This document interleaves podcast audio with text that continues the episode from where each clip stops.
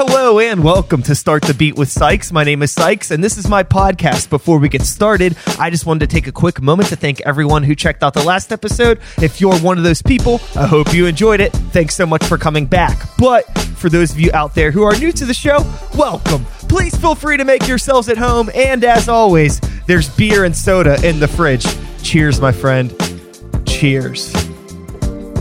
Sitting here today to my left with songwriter, party maker, rump shaker, the one and only B Jordan. Make some noise for the internet. How you doing? Yeah. Good, good. Yeah, lovely. It's good to see you. Yeah, likewise. I feel like this is a funny way for the two of us to officially meet. Yes. So I mean, we have we've met in the past, very Yeah. long times ago. Uh, At what in, point? In old bands that we both played in. Okay. Like we're we're gonna we can decade rewind this shit. Yeah. So I played in a band called Old Fears. Yo, okay. I yeah, was yeah. the singer in Old Fears with, With uh Matt Very and Brandon Musser and Kevin Proto. tight. Yes, yes, yes. yes, okay. yes. And you were in a band called Worn Out Tigers. Yeah, at that point, yeah. And uh, I've said this plenty of times. I'm going to just throw this out there now. Uh-huh. That Worn Out Tigers is the reason I started giving a shit about local music. Oh, hell yeah. uh, I had it was I was just one of those people where I mean, growing up, you're a teenager. The only shows that you know about are like you know when the bands that you like, you know, the mall bands are coming through town and shit like Yeah. that. And I knew people that played in bands, but it was always like kind of weird. I never felt like I was supposed to be at those shows because I didn't know anybody at the time. Yeah. And then um, I think before you were Worn Out Tigers, you had another name, didn't you? Like uh, a- with that band? Yeah, like yeah. there's, like a, a weirder name or something. yeah, Aubrey Los That's what it was. I saw you. I saw you opened up for somebody with that name. I can't remember Yeah. what band it was. I think it might have been at Roboto, like old Roboto. Mm-hmm. Um, and I remember like, who the fuck is this band? And it like opened up like, oh, they're from here. Cool. And then I started like going to a lot more local shows, and that was partially like y'all's fault. Yeah, good. Perfect. So I, I like. believe I believe I have told Jack and Max that over the years, but I haven't had a chance to tell you that. So Nice. That's awesome. And here we are, all these years later. Yes, I guess officially meeting, actually having I think this is the first like real conversation. yeah, for sure, for sure. We've been in rooms and yelled in microphones around Right. each other, but Right. And I feel like it's always been, you know, your circle and my circle, whatever that means, like slowly overlapping, but it's always been, do you know Brian Howe? Yes. I Yeah. do know Brian Howe. Uh, but it's always been like, yeah, what up, dude? yeah, And then- totally. Yeah, there's it's a you know big big small city. There's a yeah. it's a small town, but also there's definitely like circles of people. And once you're like in a band or doing music, I mean, I don't even know what you consider what you're doing now. If it's like a band or a solo thing or a mixture, because you're obviously working with other people and stuff. We can Yeah. get into that. But um, you just kind of like get into your bubbles and you make friends with people in those social circles, and like without even intentionally getting like separated from different people, it just it just happens. It's inevitable. I think. Yeah. Uh, yeah. I don't know what I would call this. This is a, uh, So yeah, let's talk about it. yeah. It's a thing. What It's the fuck a- are you doing? That's exactly it. I like when people say, I love this new direction or this new sound because it's never a new, that's never how I think about it. It's like I'm making a playlist constantly. The project is just me doing whatever I feel like doing at any moment. And it's a lot of fun, more focused on live show and how it's presented. The idea being if Ariana Grande is like one person who can, you know, sing into a microphone with a backing track, why can't I do it at Gooski's? And why can't I bring like arena level lights and shit to a smaller stage like your local Pittsburgh audience? yeah. So it's fun. Uh, Max, who you mentioned, helped me make these like light boxes, you know, like the metal band Ego Riser things. Yeah, yeah, yeah. yeah, yeah. So we took that and The metal band ego. yeah, you know thing. exactly what Hell I'm yeah, talking dude. about. The Yeah. box with the lights, and it was like, uh, well, yeah, you you know exactly what I'm talking about. Yeah, exactly. uh, so we took those, made that like out of wood, and then put plexiglass on top with uh, light switch. So when you step on Yeah. it, the floodlights come up and fog machines. But for me, I use it as a modular stage essentially.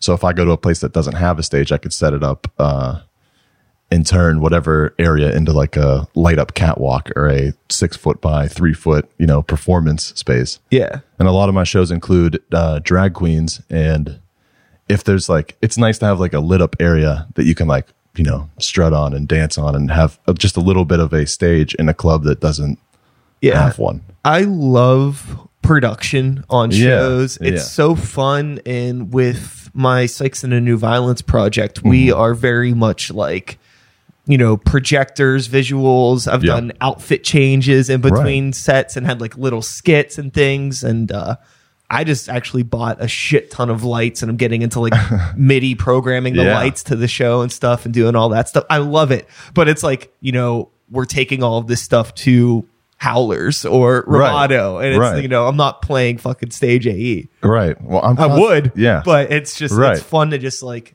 even if I'm like, even if it's not my show, I could be opening up for someone. Yeah. I'm still like the asshole that's bringing in like a full fucking thing. Cause it's Right. like, that's how I want you, you to should see though. this. Yeah, you should do that. Yeah, I there's love no it. reason. One of the things that like seems prohibitive about light shows is there's obviously you think there's a learning curve where you're like, I don't know how if I buy a bunch of lights, how am I going to set this up in a new place? What you don't realize as a musician is that a light setup transfers information over DMX cables, which is the same as an XLR cable. So if you're playing at Spirit, there's already a snake of cables that goes from the uh, like from Warren's area, the like front of house sound area to the stage. So you already have all your cables run for you. You just need to connect it on the stage. Yeah. So things are easy. It takes like a second to figure out what that's going to look like at each place. Well, I feel anything in general can seem scary if Daunting, you don't yeah. Mm-hmm. take the time to just look into it. Yeah. It's funny because, you know, getting into this DMX lighting, you know, I was so intimidated. But Right. now I've had the lights for under a month Yeah. and I already know how they work fully and I have Right. like a whole thing Yeah, yeah. programmed out. It's just, you know, I think there's like, obviously there's like the barrier that's a cost prohibitive. Like you got to buy all the shit. Yes. But then Yeah. once you have, uh, and it could be kind of, Craigslist. You it have could be- Craigslist and you have Facebook Marketplace. Sure, it could be can- intimidating to like be like, I don't know how to use this stuff, and I'm dropping all this money, but I don't know my like obsession over just like making the show bigger and bigger, even though Yeah. I'm not playing anywhere bigger. It's just like consuming me whole. Well, but what- I love it. What does it mean playing somewhere bigger? What is like? Who cares? Hell yeah. Anywhere is bigger. You know, you make the show as big as you want it to be. So I think that yeah, it's the whole the energy that you put out into the world. Right. People were gonna Yeah. see that. I just have like a big pet peeve against uh trying to drag my friends and family out on a weekend to come watch us But do it's not band dra- practice. it's not dragging them out. You know, It's not if you give them something worth going right. to. Right. But if you think about it constantly as dragging someone out, then Yeah. you're going to be projecting that like, ah, Jesus, you know, I've asked this guy 10 times to come. It's not. It's always like, I'm doing something. It's going to be cool. You should trust me by now. This is going to be weird, and I'm going to try my hardest to make this as strange and engaging as possible. So show up if you can. If Hell you yeah. can't, you'll miss it, and there'll be another one.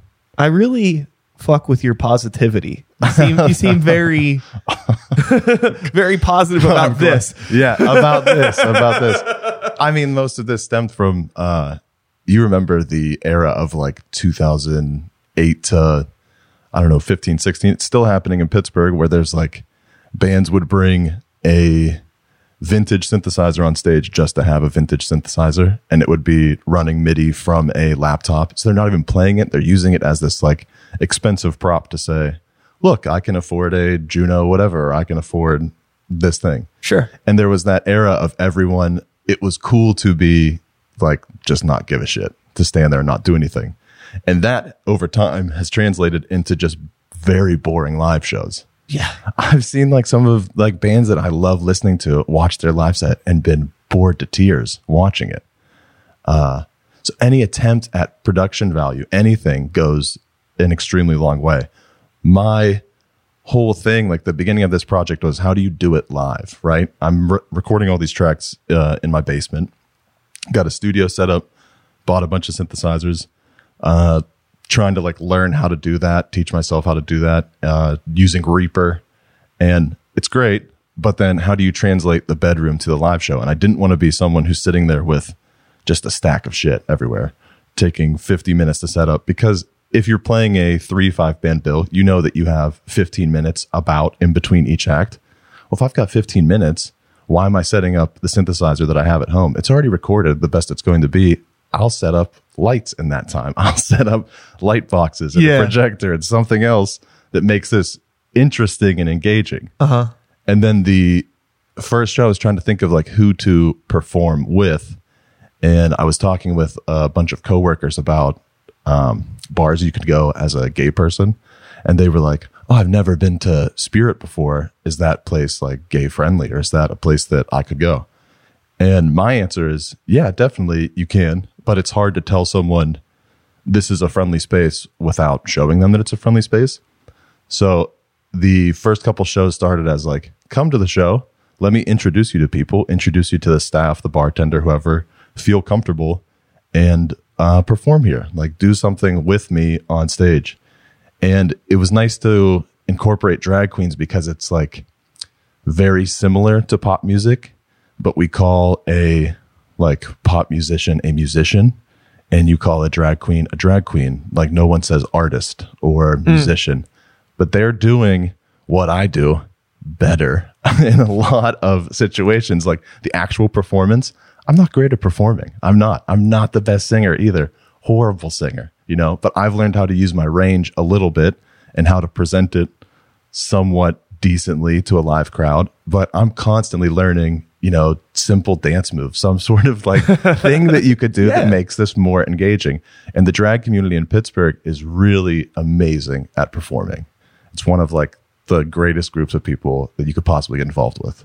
That's awesome, and I I love being that you have that that vision, like looking at it and understanding like the art and the effort that goes behind the of scenes into all that stuff. Right. I have some friends that do drag, and it's like I love talking with them because it's like the amount of time that you spend just putting together an outfit Mm-hmm. is probably more effort than half the bands that I know put into Yeah. anything that they do. Yeah. And you know, it's like literally the same. A lot of them are promoters, so they think you know they have that promoter brain. They have that curating an event, putting together outfits, putting Mm-hmm. Yeah. together bills of shows, the performance. Are you like, explaining Kiss right now? they- they because know- I have no idea. yeah, Yeah. I mean they know so much, but yeah, Yeah. It's, I think a lot of people it's overlook stage, it. It's stage presence and performance is what it all boils down Mm-hmm. to. And as a musician, you are a performer and you should have stage presence. And we look to each other. We look to uh, other bands that you see. You see bands come into a town and they do that like boring, I don't care kind of thing. And uh, you're missing that whole group of people that's in your city performing and giving a shit about what it looks like live. Like, Yeah. how can I attract and engage you? And, you know, you see some people perform and it's just like you're glued to them, you know? And that, I think the drag queen in Pittsburgh does that incredibly well. And it's, there's a bunch of different drag scenes. So, like, other cities have different types of drag performers. Uh, San is one of their like main scenes is just um, trying to look like really beautiful and like really pretty and less on the performance aspect. okay. So the drag like whole idea becomes more about like uh, how you present yourself and how you carry and act, and not so much about can I lip sync a song or can I um, dance or make a routine or you know Yeah. whatever else. Yeah, that's it's so cool and thinking about the the performance aspect of all of this it's hmm. just how much attitude has just been like ripped out of rock music Yeah. and live music in general Right. and i think that that's why you see a lot of people gravitating towards like pop stars and hip hop artists that are like they're yeah. like the new rock stars Yeah. because they have that attitude that I feel that a lot of rock is missing. And it always rubs me the wrong way when you'll see like, you know, Shreddy McShredderson making some post about like, oh, you know, fuck Ariana Grande, fuck Taylor Yeah. Swift. These why do these tickets cost so much? Why you know, all this stuff. It's like there's so much more that's going on behind the scenes to prop up these sort of acts like with the promotion and the production and the songwriting it's like you don't have any idea how much a lot- time it might seem like okay maybe there's just somebody singing or rapping a song over a backtrack on stage but it's like again you have there's a thousand other things going yeah. on Yeah, they're singing a song over a backing track on stage, but they are engaging and they're an incredible performer. the crowd is with them at every second. It's Yeah. theater, it's live theater. You know, you get on stage and you're one person commanding an audience. You are the party promoter, you're the Pied Piper, you're the person there to create that room for people. You know, you're inviting people into your space. It's their time. They came to see you with their Friday night, with their Saturday night. It's your time to provide a show. That's different thinking than recording. That's different thinking than uh, writing music. But when you're on stage, you are a performer. Have you given any thought to this? So I find myself being just like unfortunately self-deprecating at times. I Oh, get I get constantly. I get Yeah. in my head about a lot of uh-huh. things and I worry sometimes with the the promotion or the production, not promotion, but the mm-hmm. production of everything that I'm trying to do when I'm playing shows. Like, is this, do I care? ab- It's like, I obviously care about this, but how much of this is a mask? Like, how much am I masking my inabilities with all of this other stuff? Like, No, it do, shows- do- am I confident enough to not have this stuff? Because sometimes there might be a show where I don't have the projector, or we don't have, you know, we don't we don't have the gimmicks, and it's You like, is this fall- you- as good? Yeah. Here's the difference. You can tell when it's a gimmick, right? Yeah, uh, What's the the old saying that's like it takes 10,000 hours to become a pro at something, Oh, right? sure. So everyone is not a pro at making music, right? You are. You've done this for a long time. I've done this for a long time. There's a lot of people that can say they've spent over 10,000 hours playing their guitar, writing a song, sitting in their room.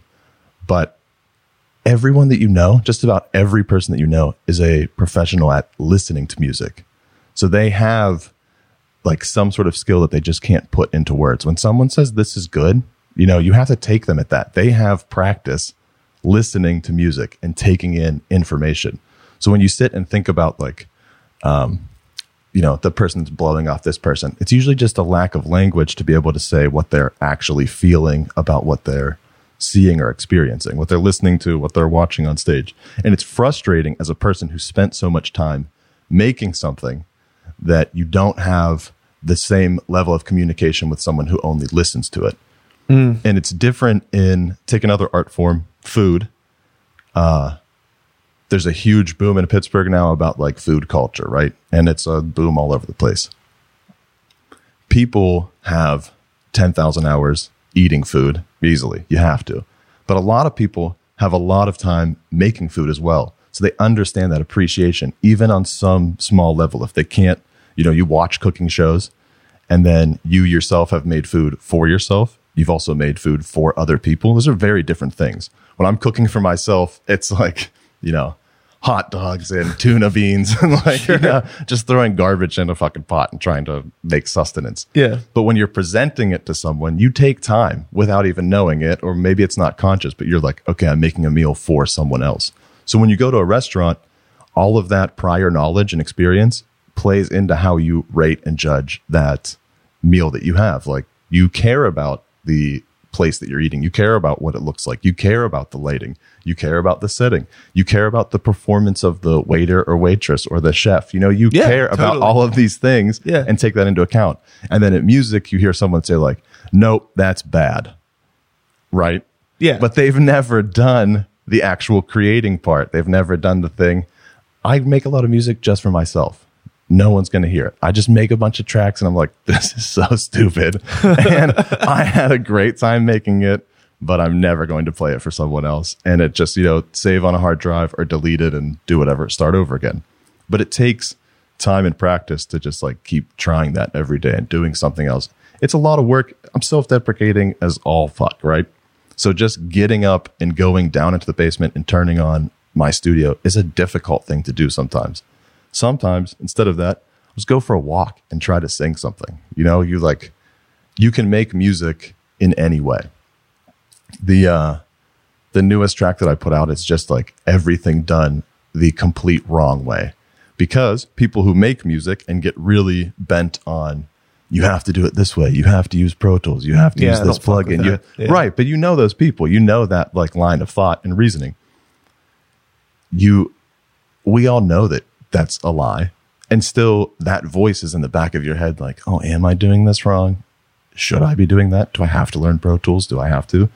The answer is no. You know the answer is no. I know the answer is no, but it's still something that eats at every person that has ever made music. Uh, I'm not creative right now. I haven't been able to write a song in six months. All my friends are putting out songs. What's wrong with me? Why can't I? You know, maybe it's the new synthesizer. Maybe I need to buy a new pedal. It's not. It's never that. This is music is a journey like for you. It's about you. You have to do it because you love it and you enjoy it. Like it is the only thing that gives me joy. Absolute pure joy. When I'm like chasing down a song and I have that one idea that it's like this this is the greatest thing that's ever been made. You get so excited. You know that feeling. Yeah, You're just totally, like yeah. this is it. This I cannot believe this is so I pulled this out of nowhere. I started with nothing. I'm completely involved in this world that I've created. And then 30 minutes later you're like it's horseshit. I can't believe you know I can't believe I like that. But that that moment of this is the best thing ever is all I'm doing constantly. Just trying to do that every day. with the stuff that you're doing now, this Mm-hmm. is obviously, you know, a lot different than what the music you were making 10 years ago back back in our our, our yelly angry Yeah. music days. 10 years ago or 8 years ago or it's- 7. yeah, whatever, you know. No, No, it's all time- I'm just saying so- it's been a bunch of different bands and a bunch of different it's whatever uh I'm listening to at that time mixed with who I'm with. You know, you forget to take that into account. In a group of people, Shaky Shrines is one of the last bands. I had a very specific vision on a lot of things I wanted to do. And then, uh, like there were just other people in the band that didn't have that exact same thing. And at a certain point, you're like, you know what? We have to do this as a group. This is a group endeavor. With the Bjorn project, it's just me. So I can, I can change it at any whim. I'm not talking to anyone else about whether or not they like it or they want to do it or if this needs another breakdown. So whatever I want to do at that time. Yeah, so with the stuff that you're doing now, what Hmm. was the like the journey for you like getting into just doing stuff that's more pop focused and mentioning buying synthesizers and all Hmm. that stuff, you know, what was that that like just like getting into that world of producing electronic music? And like when did you start doing it? Uh 2017 or 16 i probably had like first synthesizer. Yeah. Uh, the let me think about it. The idea was never to be like an electronic musician. That was never the intention. It started because i bought synthesizers because i wanted to make music by myself and with myself. And my best friend Dave Sermonera moved to Los Angeles, and I was like calling him every day, and he was trying to be a recording engineer. And you know, it's expensive to rent a space. It's expensive to try and like book people, and it's frustrating to have clients call and cancel, and all of that stuff adds into this thing where you're like, I don't know if I can afford rent. I don't know if I'm gonna be able to do this. Was this a horrible mistake? Why did I move here? And the two of us were both in like a similar place of we just want to do something because we enjoyed doing it. And he's not a songwriter, but he loves uh, production. Just trying to think about like how do I move these sounds? You're you're selling air, right? You're recording and creating air, right? Yeah. There's not you're just like the speaker is literally vibrating and pushing sound waves. So there's not like there's nothing you can grasp onto. It's all this like esoteric art of whether whether or not you like something. But music comes down to do I like this? Yes or no? Move on. And we get caught up in that like trying to think about other people and whether they'll like it when it's really you're the best judge. If you like it, someone else is going to like it. So you have to stick with it. Uh, so Dave and I would we talk all the time, just call constantly. He's bored, something got canceled. He's like, yo, I'm stuck in on the Los Angeles freeway and I have 40 minutes. Can you talk? And I told him, I've written like a bunch of songs. Do you want to start uh, producing them for me, doing something with them? I'll do my half. I'll produce it a certain way, make it a certain way, and then I will take all of those effects off. Like everything that I've done, I will get rid of, bounce just the stems, send you the stems, and then you do whatever you want. And if you like it, I'm sure I'll enjoy it. And that's just how we did the first like seven tracks. The first record was just back and forth. Whenever he had free time, he'd call and be like, yo, I total, this one fucking rules. I can't, you know what I mean? Cool. That joy of like, I can't believe I did it though. This Uh-huh. is so great, you know, and then tell me about all the things that he did. And it was great. So we did that back and forth. Fortunately, he's got busy. But because he's busy, it means that he can't always like turn a song around for me. So there's probably a folder of 15, 20 songs just sitting on a hard drive that he has of mine that he's like getting to whenever he can. And I got sick of just like the only performing the songs that I'd already done. And it was like, why am I waiting for Dave? You know, he he'll get to it when he has time. I know he totally will. But in the meantime, I can still do whatever I want to. So the rest of it just became if I'm into something right now, if I'm like listening to someone, uh, Christine and the Queens is an amazing fucking group. I don't know if you ever heard them. No, I haven't. Brilliant uh, pop music, extremely minimal in production. Her voice is insane, and it's just like really fun, really simple pop music. Uh, but one of the things that's always attracted me to pop music is just the idea that simple things are difficult.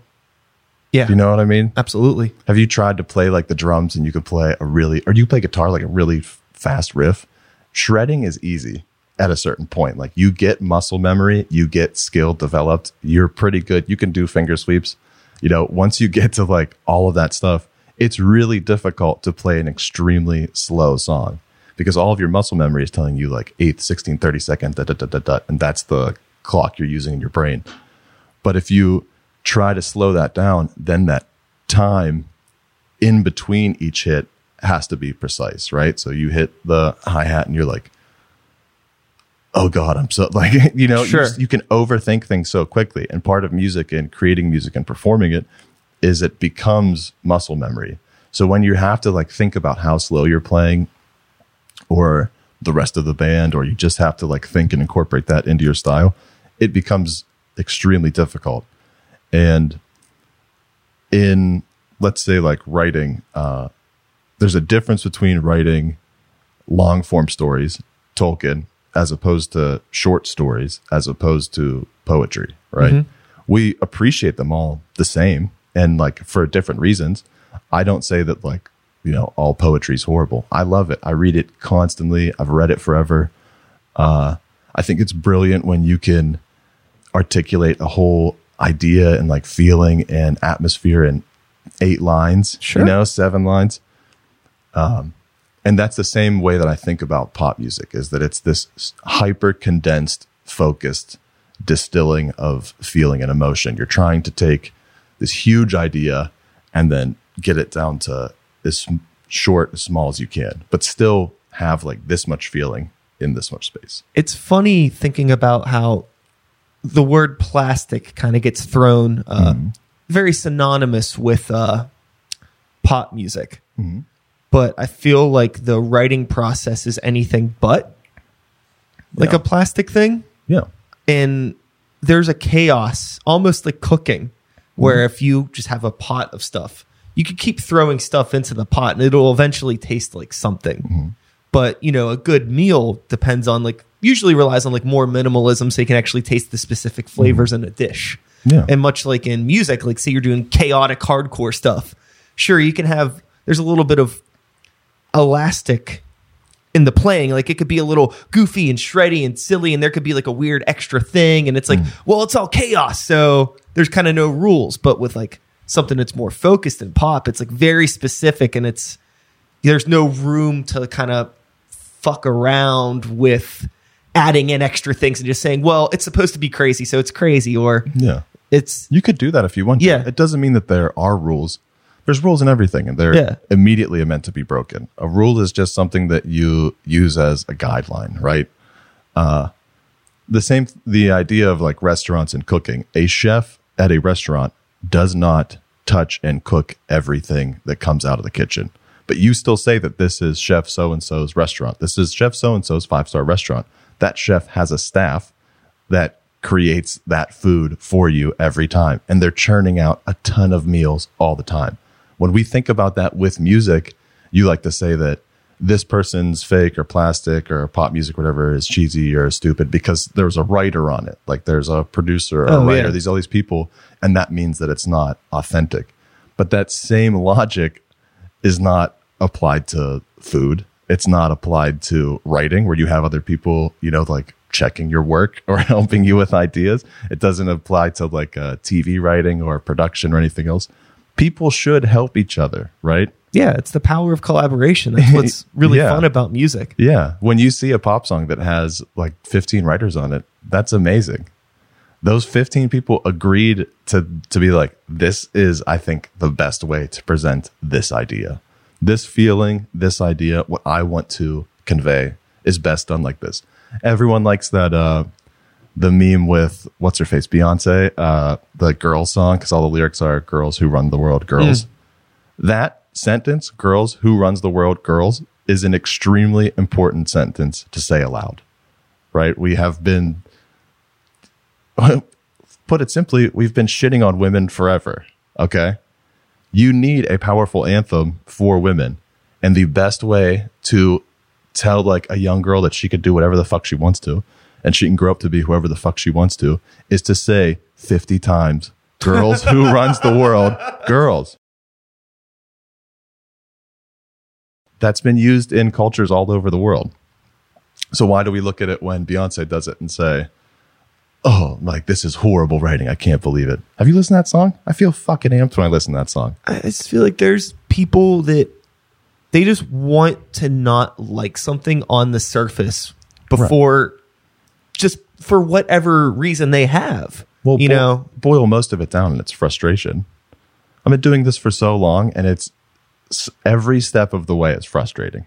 You know, when it comes to like trying to put your music on a platform, uh, you have to pay an aggregate company. They have to like, you know, accumulate your money or whatever, and then send it back to you in a check. This person gets this part. This person gets this part. That's even now in the era that I actually get any money. We lived through pure volume. We lived through MySpace. yeah, Reverb Nation. Reverb Nation. you lived through never getting paid once for anything that you've ever done, right? And Yeah. it's just supposed to be like, well, do it because you love it. You know, there's so many contradicting ideas at play here. Uh, it's important to get paid for your work, you know, and at this time, you can get paid for your work, so you might as well. Uh, I don't know. I lost where I'm going with that. I think there's an interesting conversation with a lot of people that talk to me about making money in a band and not making money in, Yeah. in a band. And Right. I feel that if you are a little bit smart about how you choose to release your music, where you choose to play shows, how you choose to play hmm. shows, it's not that hard to make some money. Yeah. I mean, I'm not talking about like living fully off of it, but keeping the project itself sustainable is completely possible and not that hard. Yeah. I just think a lot of people will they take the things that are easiest, like Mm-hmm. the easiest offers. Like, you know, we'll play a show at X venue. We're not getting paid, but it's a show. And Yeah. I, I'm into Put yourself that. out there. Yeah. Yeah, you got to do that. But also, there's a point where if you're going to simultaneously complain about not making money from shows, you have the power to say, okay, well, we're going to cut this out,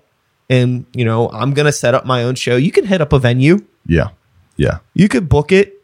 You could find some bands. You're if you're your own promoter for a show, and you make some sick merch. Yeah. And you know, you, you you don't can even make some money. You don't even need the merch. I mean, and part of it is T-shirts are a good way to make Yeah. some money. they are. Part of it is trying to figure out like who do you contact. At most bars and venues, it's a bar manager that does the scheduling of the events. If you're 21, you can go to that bar and just say, "I'd like to speak to the manager or the Oh, yeah. person that schedules the event." That's how it's done. Totally. You walk into a room and ask another human being, "How do I perform here?" Yeah, And and- what's the deal? Is it a door deal? Do I have to rent the room? Is there sound? Am I playing paying for a sound guy? Am I paying for security? And then it's, you know, cost benefit, which place is best for me to play. Uh, I go with Spirit most of the time because I love everyone that works there. And most of my shows are extremely large productions and they give me the most time and space and lenience on Yeah. everything. Like I was doing Sunday night shows because I knew they were closed on Monday and I could come back on Monday and clean everything up. Basically like I have so much stuff to do on Hell Sunday yeah. night and it also working in the service industry it allows people whose weekend is Sunday and Monday to Oh, come yeah. to a show. It's not like not everyone has Friday and Saturday off. There's a large group of people that I love that works Friday and Saturday, myself included. So it's nice to do something on a Sunday, have those people be able to come, and then work with a venue that's like, we appreciate your show, we appreciate your business and what you do, and it's totally fine if you come back on Monday and clean it. Mm-hmm. But it's all about asking. You have to like just take the effort to ask someone, is this okay? What's the deal I can make on it? Now, most of those shows, uh, not most, all of those shows, I don't make any money off of because I end up paying all of the performers with that money. We're still at like the ten dollar uh, ticket.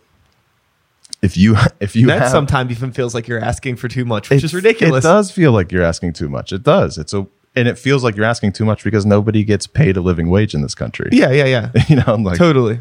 so it is. It's not the music industry's fault. It's not the people trying to come to your show's fault. And for that reason, like if you want to come to one of my shows and you don't have ten dollars, that's fine. Just tell me.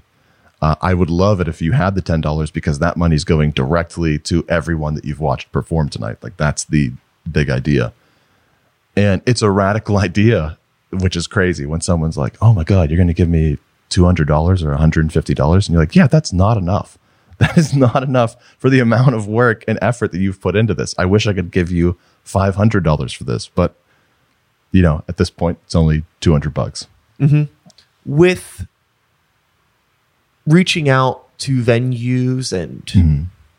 organizing shows and releasing music and promoting it mm-hmm. online and was this something that you had your hands in prior to doing this new project like what's your experience been just growing up i guess we've all kind of as we've evolved over this past decade social media has been kind of right that you know that shadow behind us like Yeah, give into it, give into it. And Yeah. I'm not like I'm a social person, but I don't really like being online a whole lot. yeah, Um, so it's I'm always like I never say it out loud, but like, oh, if you know, if it wasn't for the band, I wouldn't have a Facebook page. But it's probably very true.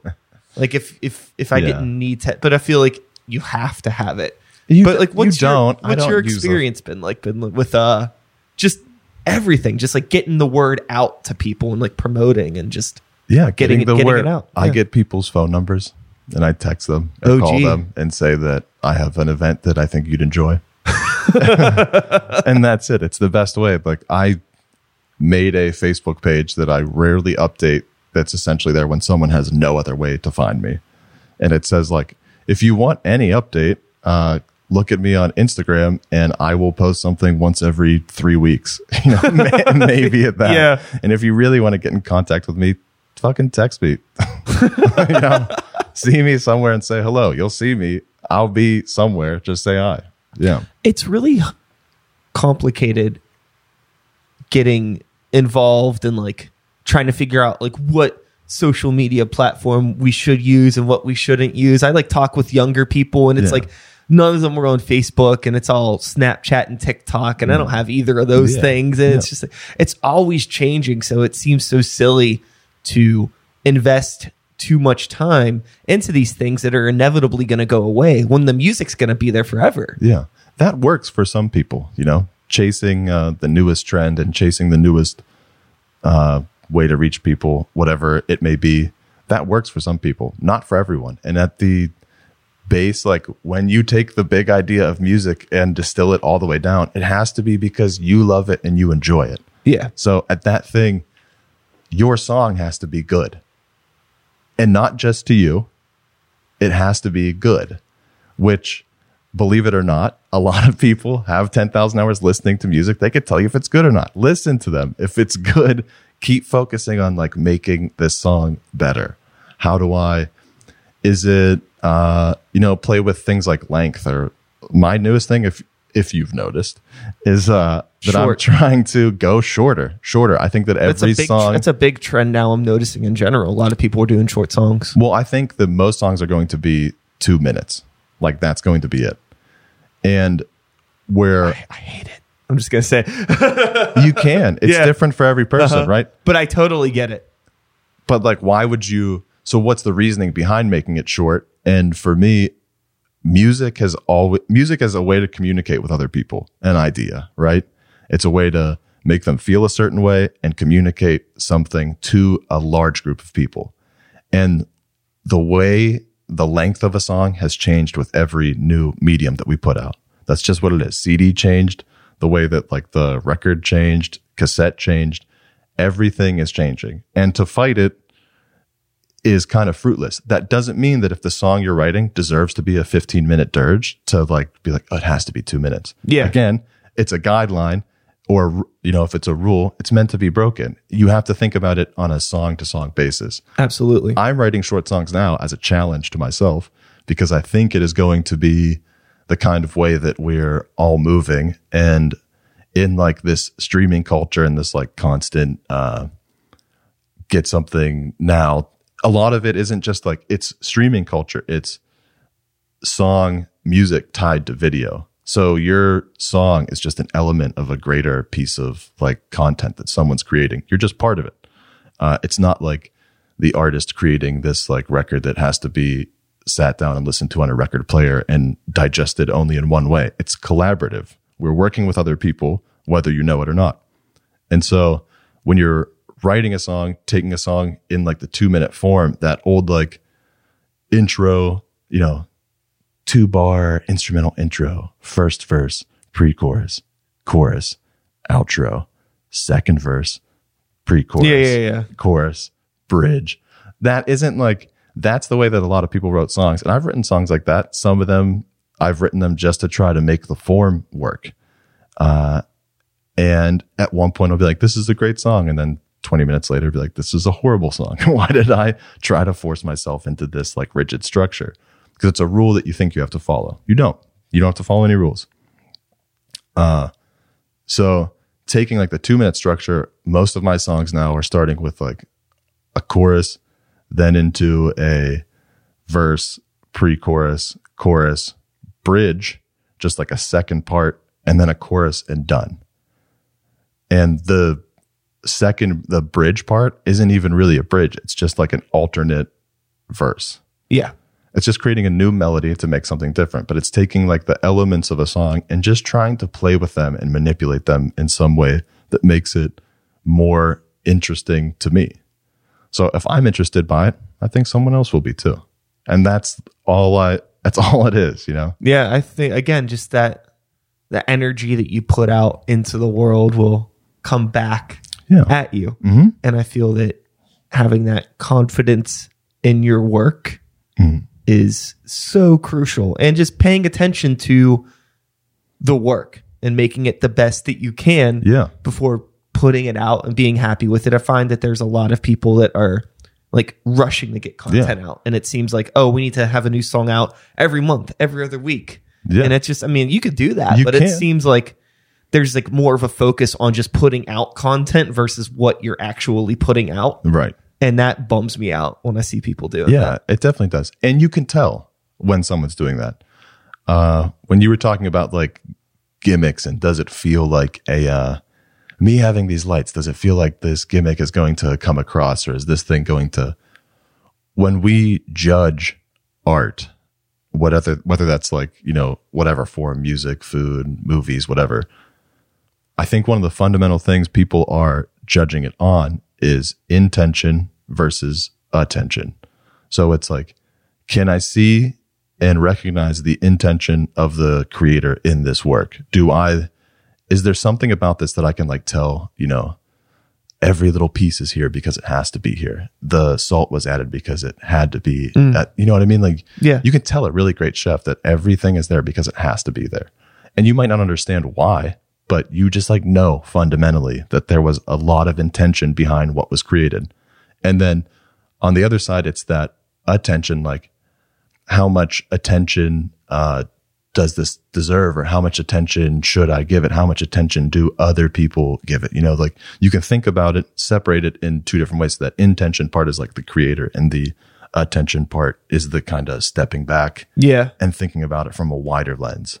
So focus on your part and then you still have to pay attention to that larger audience, the like other part. Yeah.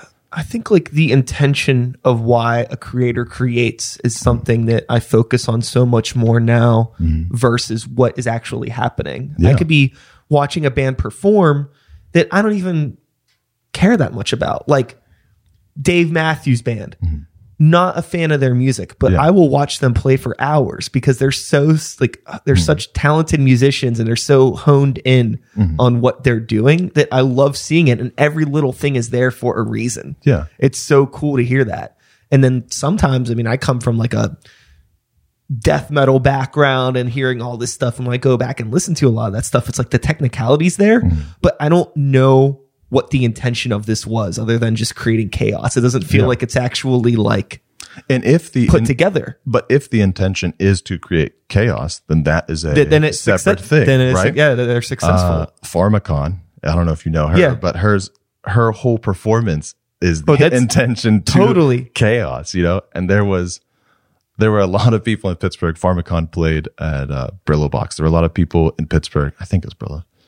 Uh, she played here, and a lot of people wanted to go because of the uh, label that she was on.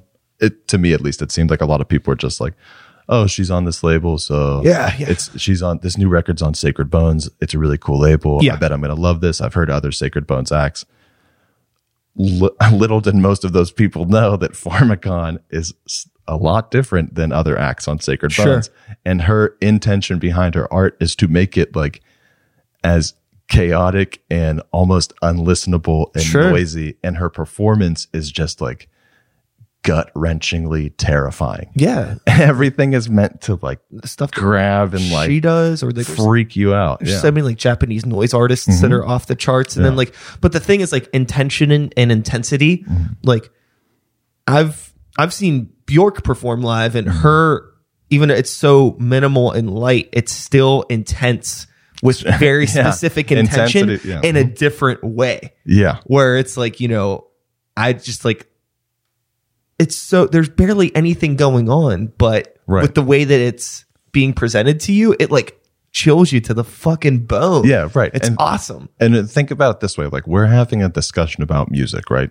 The two of us have been making music for a long time. We've been performing music. we this is like what we do. Okay. Yeah.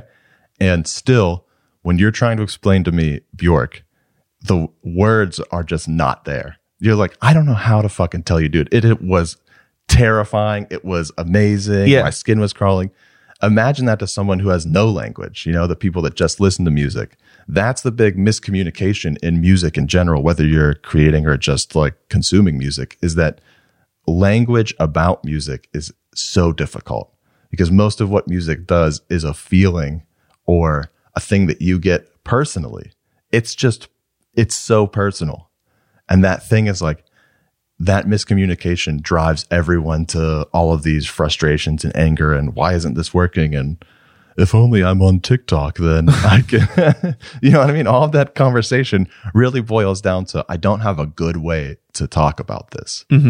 Uh, and we saw it with like music journalism. You remember the era of Pitchfork where if you got like an eight on Pitchfork, you were the coolest fucking thing in the world. Some bands, true. And like some bands, yes, they deserve all of your attention. Others, no. Yeah. Right? It, it, but it became like a rule where if it was this, then I have to go. If they got an eight on Pitchfork or not, oh my God, they got a Sure. 10, I have to go, you know? I get it. I feel like a, a lot of people are just the average, we'll say the average listener, they're so busy with life. They're not musicians. And I think a lot of people Yeah. just rely on critics, not because they don't, you know, have a mind of their own. It's just that they don't have the time to Yeah. dissect through all of these things. So they rely on your pitchforks or your Anthony Fantanos Yeah, to tell your you like what, what is that, mm-hmm. what is good. They're like it's like the homie in school that you don't have anymore because you're not in school anymore. So you, like, you rely on those sorts of people. But the thing with me that I feel really fortunate about now, although I felt burned about it at the time, Mm-hmm. was when I was growing up, I just didn't like good music. You know what I mean? Like it's fine. Like I, you know, I was like Yeah, you could admit that. Korn, Slipknot, mindless Hey, self indulgence. All that. I still love all that stuff. I just started listening to uh Korn. Who was it? Korn that wrote uh "People Equal Shit." Is that the No, it's song? Slipknot. Slipknot. Yeah. Okay. Never. I totally wrote Slipknot off and was like, "No, this sucks. Like, I hate this. I hate the whole gimmick." As a kid, hated it, Yeah. and then as an adult, fucking love that song. Yeah, it's- it's an amazing song. Yeah. I was listening to it, and I think I posted an Instagram story of me just listening to it and be like, "This fucking rules." And my wife my wife sent me a message and was like, "Are you okay?" like, what what is going on in your Yeah. life? Like this was fucking great. This I'm wearing right now a tomb uh tomb mold hat and shirt. I've never fucking heard of this band, okay? But this stuff's made by Phil Trona, local kid, who's Yeah. a Prince of this. I love Phil. Uh, and I try to like just buy the clothes and merch that like my friends make. So he made this hat and I reached out to Phil and was like, I gotta get that hat.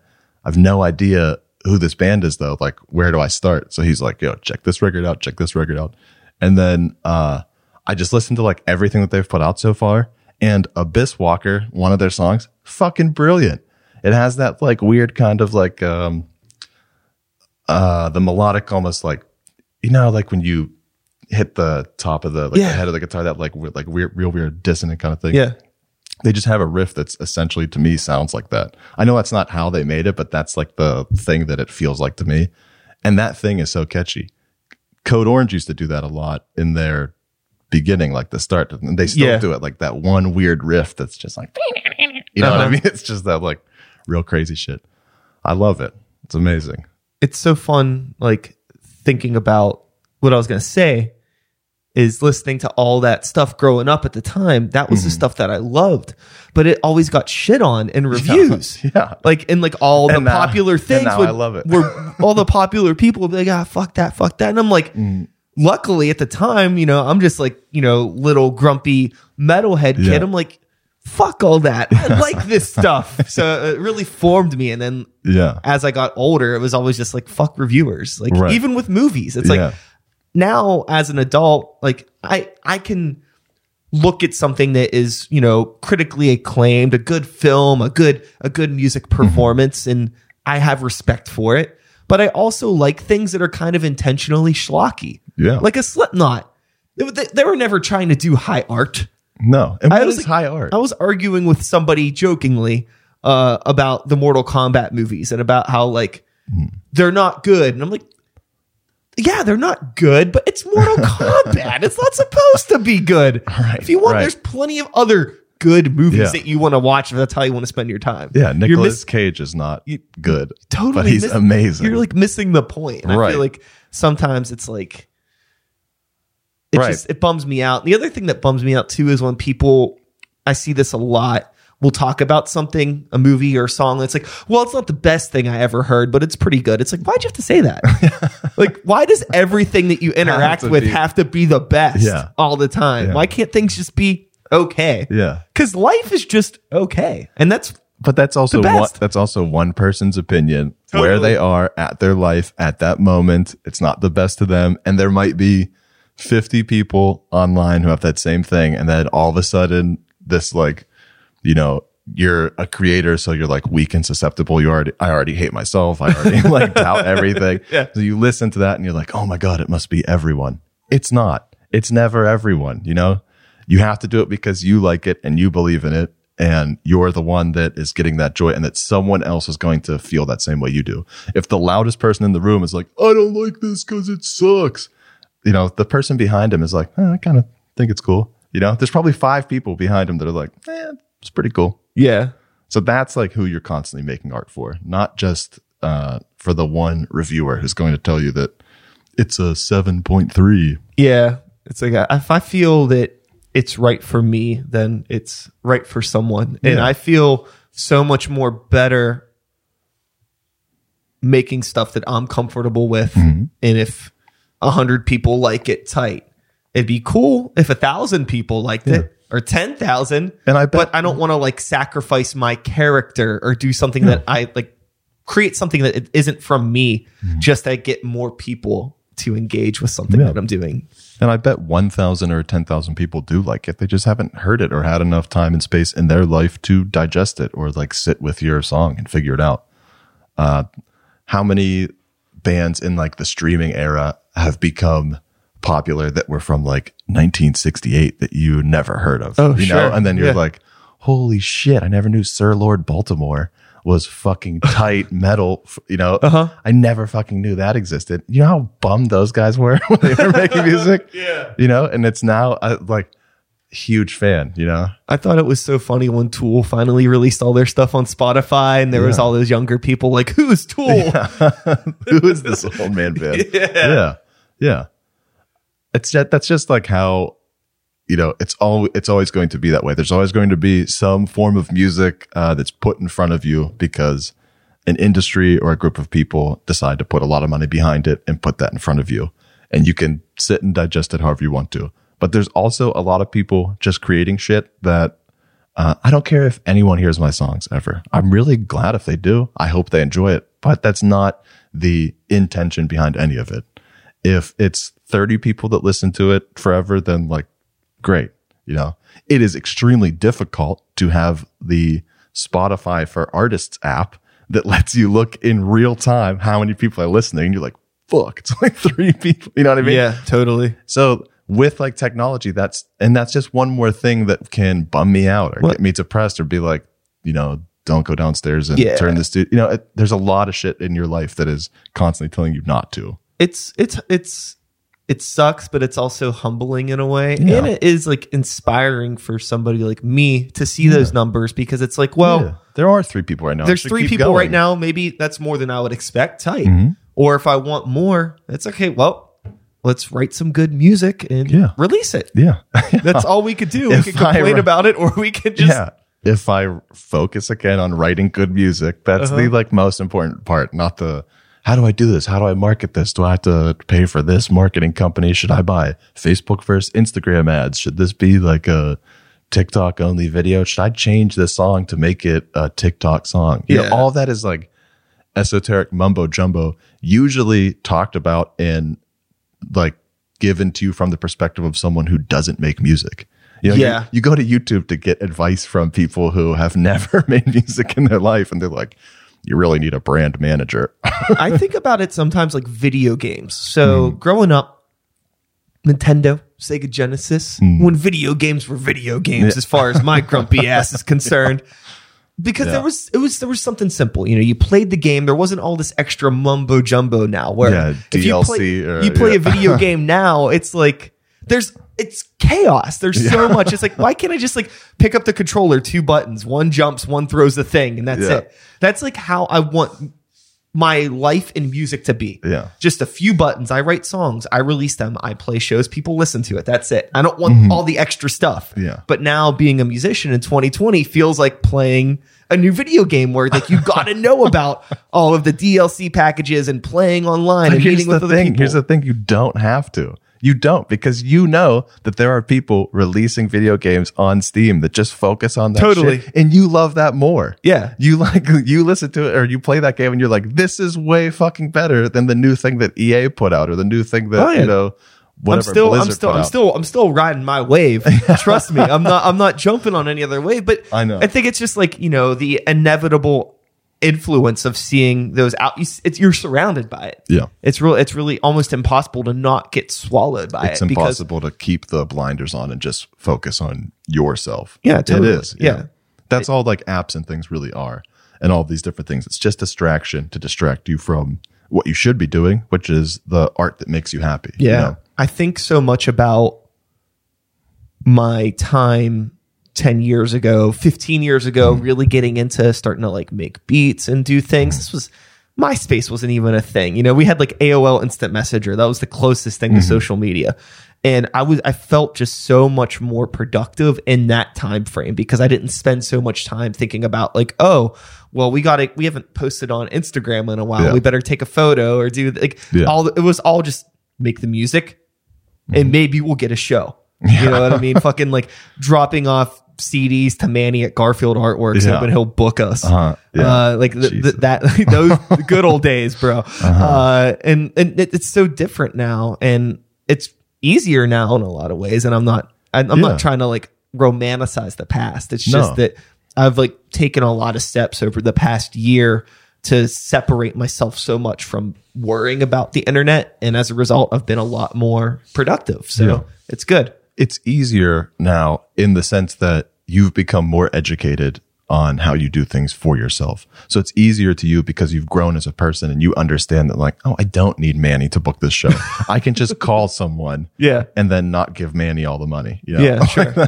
you know what I mean? Like Yeah. it's it's never there's a lot of people who are just starting bands now that haven't heard like the idea that you don't need a promoter. You can just call someone I or think- ask them. I think that there are a lot of bands figuring this out now, just mm-hmm. from me talking with people on the podcast. And it's been a lot of people recently. It seems that so many bands now are doing the fuck the promoter mm-hmm. and we'll just do this ourselves. Yeah. And the only negative side effect that I've seen of it is it's one of those things that kind of creates those bubbles that I was talking about. Mm-hmm. Because instead of it being like a promoter that is bringing a bunch of bands from different circles together, you'll have a band that books a show, and then who are we going to book? Well, we're going to book our friends that would be here. Any, you know what I mean? Then Right, there's those but- little those little circles. Right, but as a band doing that, you should learn that that's not necessarily the best way to do it. Oh, yeah. You should be trying to bring more people into whatever you're doing. Some do, some don't. Yeah. They'll learn. They'll get there. You know, we've done this a long time. Yeah, there's no there's no right or wrong way No. to do anything. I No. I feel like as, as long as you and the people around you are happy and healthy, Mm-hmm. then you're doing it right. As long as you enjoy it and you are giving a stage to other people. It's the best. Yeah. With performing Mm-hmm. and interacting with other artists, you'd mentioned that you know doing the stuff that you're doing now, that you're playing with drag queens and things like that. But Mm-hmm. Bands, what is like if you imagine you had to have played shows with other bands? Yeah. I book people all the time. What's that been like? Just working with other bands? Do you work with try to work with other solo artists or just like whatever? I'll play with whoever. It depends what the show is. Yeah. If it's a show that I book, then the intention of the show is to be single people performers. Uh, the idea that as an audience, it's your choice to judge what's the difference between me singing to a backing track or a drag queen lip syncing to a song or uh, my friend Jonathan playing the piano with a backing track and like a bunch of projections. Like, what's the, what do you see as an audience member that is different of these people and what makes them the same? You know, like what is the similarity? Because I look at it and say it's all performance, it's all art, and it's all amazing that one person can do it. Yeah. And it's different every time, you know, one person doesn't have to be uh, the electronic musician with 50 things in front of them. One person can be whatever you think the show should be with bands, I just, you know, pick friends that I like and friends that uh, want to do a show or someone who says like, oh, this might be too weird or, you know, and those are for the specific shows that I book for myself, like the Bjordan Presents shows. If it's uh, another bill, I'll hop on with anyone, you know, it doesn't, I did, uh, Ryan Brown is a promoter that does a bunch of stuff. He does a Make Sure You Have Fun, which is an event, like a party promotion thing that he does. And he did a festival called The City, and it was mainly rappers. And it was awesome. Like two full floors of spirit filled with uh, a bunch of different like hip hop rap acts. And then I performed downstairs, which is really funny uh, because no one knew what was coming. And I was wearing a jumpsuit, and it was hysterical because people were like, who the fuck is this guy? It looks like a janitor that comes Sure. out on stage and just like starts singing these weird ass songs. But it's fun. It opens a dialogue to be like this. This performance can look different and can be done different. You know, uh, a lot of kids that perform like specifically like rap and hip hop look at the festival stage and they see someone like Lil Uzi Vert and think that you have to have a backing track that is your finished track, right? You're like, that's your, the same track that you'll put on Spotify is the track that you're going to perform live. That's not the case. Most of the time, not most, all the time, I make backing tracks for a live setting Yeah. a lot of clubs don't have a lot of low end in their speakers. So my backing track will have a fuck ton of low end in it, you know, way more than what I would put online. Yeah. Uh, I know there's a loss of like the high end starts to get like real jumbled and crunchy and can get crushed. So you just try to like clean things up and make it a good track to be played on a bunch of different PA systems. Mm-hmm. Like, cause you never know what Yeah. club you're getting to. And as a performer, if you find a club with a really good system, use that club. You know, let them know that like, hey, I love playing here because Yeah. this is great. Yeah. Any, if you ever have a good experience as a musician or anything at a place, mm-hmm. Thank the sound tech. Yeah. Thank the lighting tech. Yeah. Thank the Uh-huh. bartender. Be super cool to everybody. Let them know that you had a good time. Mm-hmm. Because a lot of those people, as much as they love their work, they it could be miserable and daunting. It's de- live sound is the worst Yeah. job in the world. and uh, it, it always I feel like it they appreciate it. Yeah, if you are a live sound engineer and the uh, band sounds bad, it's you. Everyone blames the uh, Oh yeah, engineer, That's right? The, you can't polish a turd right. scenario. But if it sounds good, everyone just tells the band how great they sounded. you know what I mean? It's Yeah, just like the live sound engineer is the thankless job. When I perform live, I use uh, Warren Pride is my other half of the live band. Sound Daddy is what I call him. Has- he's definitely a sound daddy. uh, Yeah, he's a man. So we've worked together on what works best for me and what works best for him. So he'll suggest microphones that he thinks are better for me to get. Uh, I wanted a wireless mic because I didn't want to be like stuck on stage. It's just me, and I try to like pull people onto stage and do it, like just get the party going.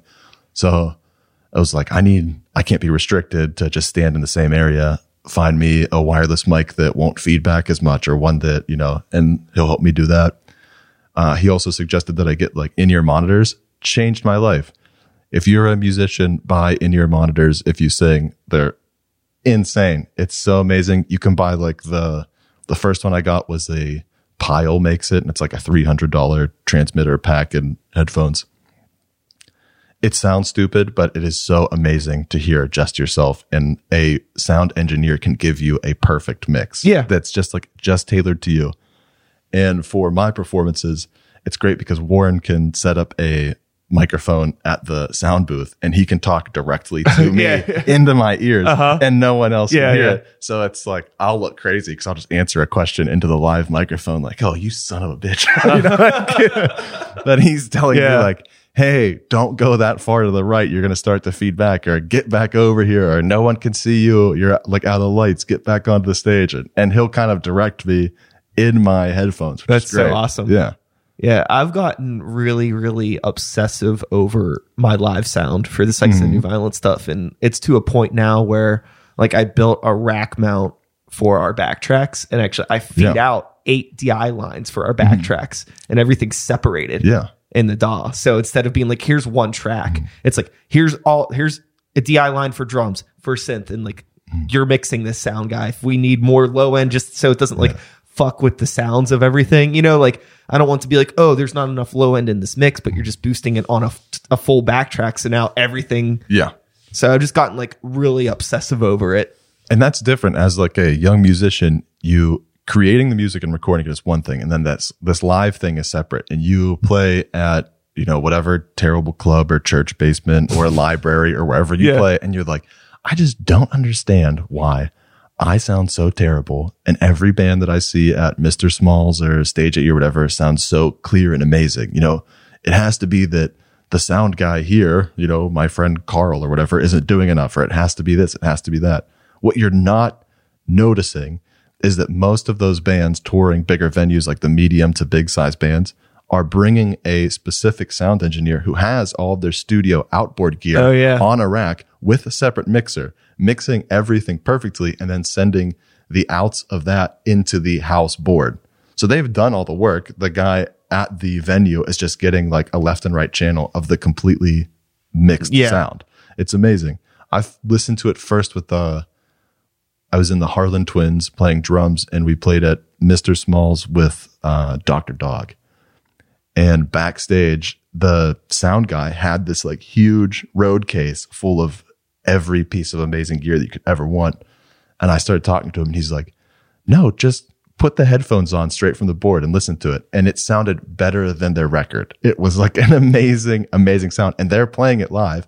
And he's like, "Yeah." And then all I do is send this to the house, and that's what everyone hears out there amazing. All of the effects, he knows their set, he knows their show, he knows like like a lighting guy, timing. When Yeah. this person, I know that guitar X is going to do this thing over here and it's going to be extremely loud, so I'm going to like pull the fader back because I've done this show 50 times. You know, there's that working with other people that can take your live show to the next level. And it doesn't have to be when you're the biggest band touring Mr. Smalls. It can start now. You can start like buying small stuff or testing it out Yeah. or getting a friend who's kind of interested in recording and be like, Hey, do you want to try to maybe run the live sound for us at these shows? Like, how can you get more people involved Mm-hmm. in this thing that you do? I feel like it's funny when we sat down. You had made some comment like, "Oh, I got all the stuff," and I was just like, "Yeah." Whenever I get into something, I just like want to Yeah. go full force, regardless of you know if there's three people listening or three thousand people listening. It's just Right. like I wanted to do a podcast, and it was like, okay, well, let's let's do it. yeah. let's do a fucking podcast. Yeah. You know, let's get the whole fucking camera, yeah. the whole Get spiel this brick wall. get this fucking brick wall, all that shit. So I want to address something before we wrap up. Uh huh. The pronunciation of your project. Yeah. Yeah. Yeah. Yeah. Uh huh. I go Bjordan. Bjordan. Yeah. Like Bjork. Okay.